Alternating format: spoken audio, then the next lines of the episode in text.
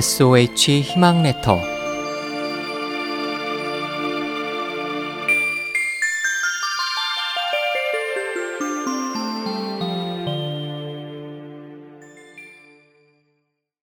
SOH 희망 레터. 스님의 변명. 옛날 중국에 구준이라는 유명한 문인이 있었습니다.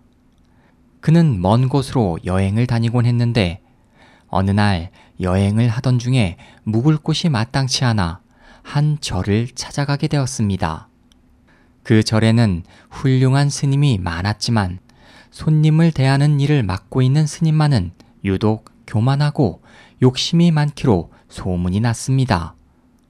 구준이 절에 들어가자 그 욕심 많은 스님이 구준을 맞이하기 위해 나왔습니다.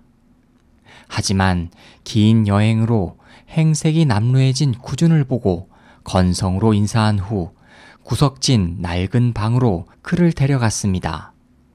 때마침 한 장군의 아들이 절을 방문했는데 그의 호화로운 차림을 보고 공손히 인사를 한 후 장군의 아들은 정성껏 접대했습니다.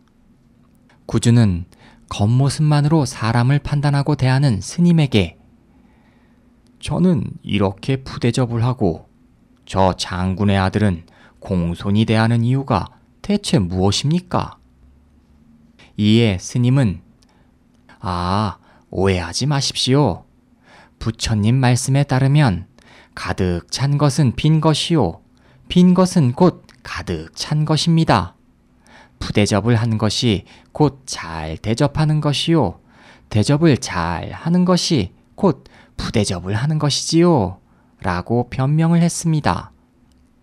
스님의 변명을 듣고 있던 구준이 벌떡 일어나 지팡이로 스님을 몇 대 때리고 나서 이렇게 말했습니다.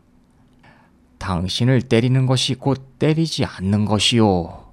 때리지 않는 것이 곧 때리는 것입니다. 당신이 보기에는 어떻습니까?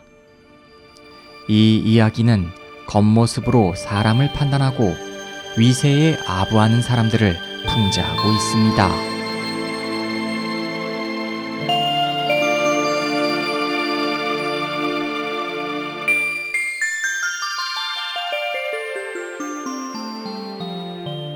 SOH 희망지성 국제방송에서 보내드렸습니다.